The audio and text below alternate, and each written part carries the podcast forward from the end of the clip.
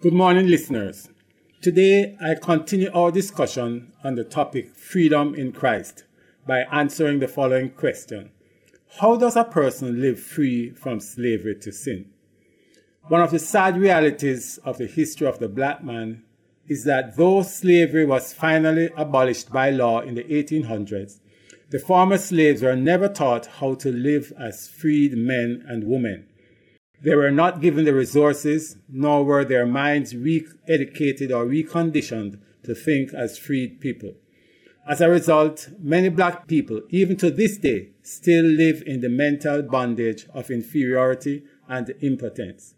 Fortunately, for those who have been liberated from slavery to sin by Jesus, their minds have been liberated and they have been given the resources to live as free in 2 Corinthians chapter 2, we are told that those who have been set free from sin now have the mind of Christ. As such, we can understand what God has freely given to us. God's will is revealed to us by His Spirit who lives in us. Since believers have been liberated in their minds, they no longer see themselves as sinners, but as holy ones or saints for this is how the Bible describes us. They realize that in the past they were dead in sin, but now they are alive in Christ. They have come to understand that they are now new beings. Therefore, if anyone is in Christ, he is a new creation. The old has gone, the new has come. Though the believer has been given a new mind, so that they now have the ability to think in ways that pleases God, there is a possibility for some Christians to lapse into the old way of thinking. This is why we are commanded do not conform to the pattern of this world, but be transformed by the renewing of your minds. Then you will be able to test and approve what God's will is, his good, pleasing, and perfect will.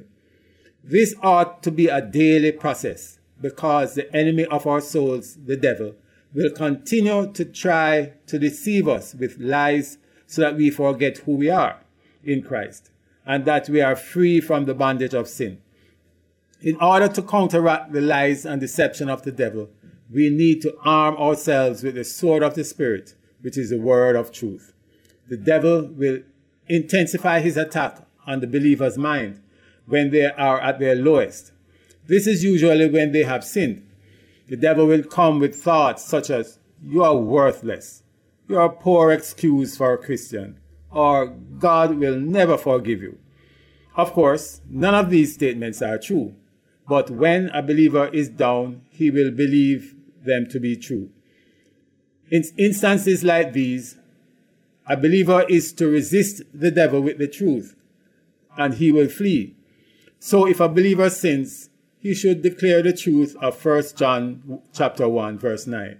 If we confess our sins, he is faithful and just and will forgive us our sins and purify us from all unrighteousness. In order to live as free from sin, we also need to know the resources God has provided for us. Jesus declared in John chapter 8, If you hold to my teaching, you are really my disciples then you will know the truth, and the truth will set you free. First, we must know the power that we have in Christ. The first resource God has made available to us is His power. In order to live free from sin, we need to know and utilize the power we have been given to resist sin. The Apostle Paul in Titus chapter 2 tells us, For the grace of God has appeared to all men he teaches us to say no to ungodliness and worldly passion, and to live self controlled, upright, and godly lives in this present age. Every Christian has been given the gift of the Holy Spirit. Before Jesus left the earth, he promised his disciples that he would ask the Father to give us another advocate to help us and be with us forever, the Spirit of truth. The world cannot accept him because it neither sees him nor knows him. But we know him, for he lives in us and is in us. This is the power that enables us to live self control and godly lives in this present age. Believers are in a spiritual fight where our enemies, the world, the flesh, and the devil, are constantly trying to cause us to live as if we were still slaves to sin. In order to walk in victory over sin, Paul commands us in Galatians to daily surrender our lives to the control of God's Holy Spirit so that we can experience constant victory over sin. The second resource God has made available to us is His promises.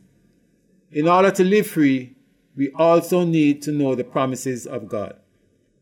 2 Corinthians chapter 7 says, Therefore, since we have these promises, dear friends, let us purify ourselves from everything that contaminates body and spirit, perfecting holiness out of reverence for God. Peter in 2 Peter chapter 4 tells us, Through these he has given us his very great and precious promises, so that through them you may participate in the divine nature, having escaped the corruption in the world caused by evil desires. The third resource God has provided for us is the position of being a child of God. Galatians 4, verse 7 tells us, So you are no longer a slave, but a child. And since you are a child, God has made you also an heir. According to John chapter 1, those who have received the gift of pardon from sin offered by Jesus are given the right to become children of God. Children born not in the natural way, but born of God. Therefore, as God's child, we have a permanent place in his household and are safe, accepted, and significant. Therefore, we need to know and be confident in the position we have in Jesus as a child of God and a co heir with him who will share in his glory when it is revealed. Since we have been set free from sin by Jesus and now have the mind of Christ, let us transform our minds daily. We do this as we daily feed on His Word to remind ourselves of the power of His Holy Spirit, the promises, and the position we have as God's child. Let us also keep in step with the Holy Spirit daily so that we can experience the power to overcome sin and walk confidently in the freedom we have in Christ. See you next week when we will discuss the origin of sin and the remedy of God for sin.